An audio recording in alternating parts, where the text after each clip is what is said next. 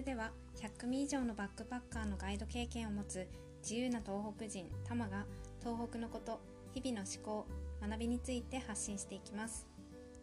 おはようございます。今日は犬のお話をします、まあ、東北の犬の話ですね。はい。であのなぜかというとあの先日僕の「ワンダフル・ジャーニー」っていう映画を見たんですね。で見たことある方いるかなと思うんですけどまあ、僕のワンダフルライフ」っていう映画の続編なんですけど、まあ、犬が輪廻転生をすることでストーリーが展開していくっていう映画です。でこれが本当に泣けるんですよ、うん、で私本当にあの犬が大好きで、まあ、ちっちゃい頃から、あ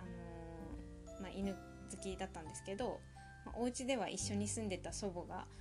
犬大嫌いっていうことで飼えなくってで小学校の目の前にあった焼き鳥屋さんであの犬を飼ってたので毎日のように遊びに行って犬を散歩させてもらってとかっていうのをやってました。は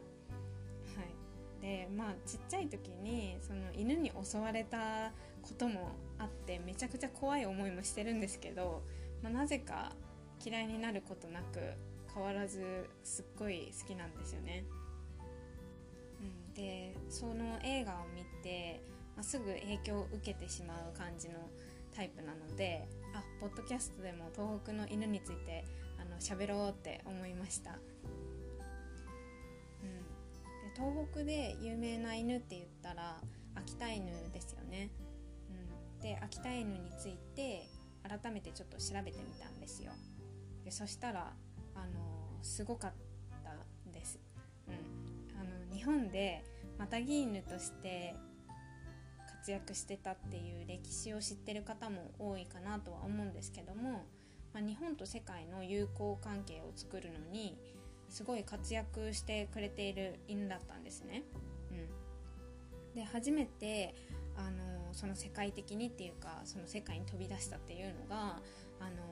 ヘレン・ケラーさんがあの希望したっていうことであの1937年にアメリカに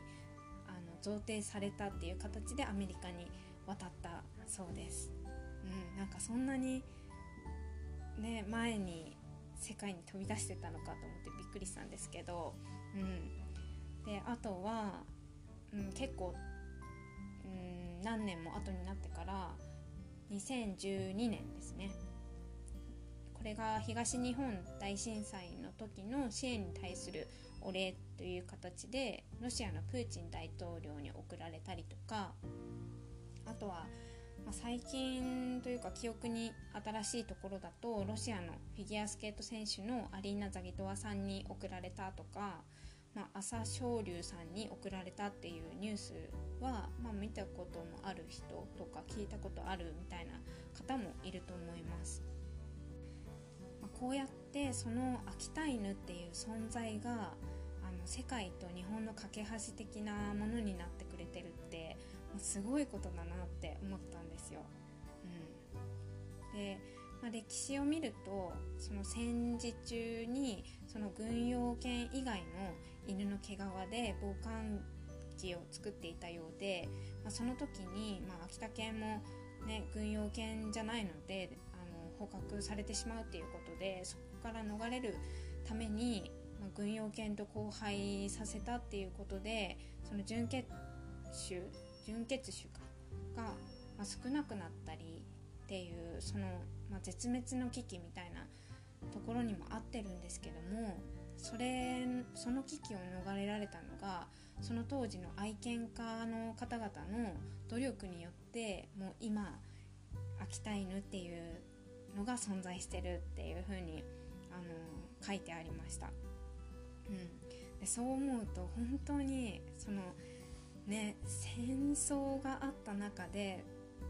それを守りきれたっていうのがすごいなって思いましたしそういう愛犬家の方々に感謝でしかないですね。うん、ということでなんか今回はその東北の犬っていうところでお話をしたかったので秋田犬についてお話をしました。はい。最後まで聞いてくださってありがとうございました。今後のサービスのお知らせなどは LINE 公式でお知らせしていきたいと思っていますのであのお友達登録しておいていただけると嬉しいです。リンクは概要欄に貼っておきますので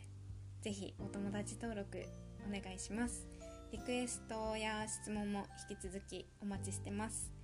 では今日も一日深呼吸をして心楽しく過ごしましょう。ではまた。バイ。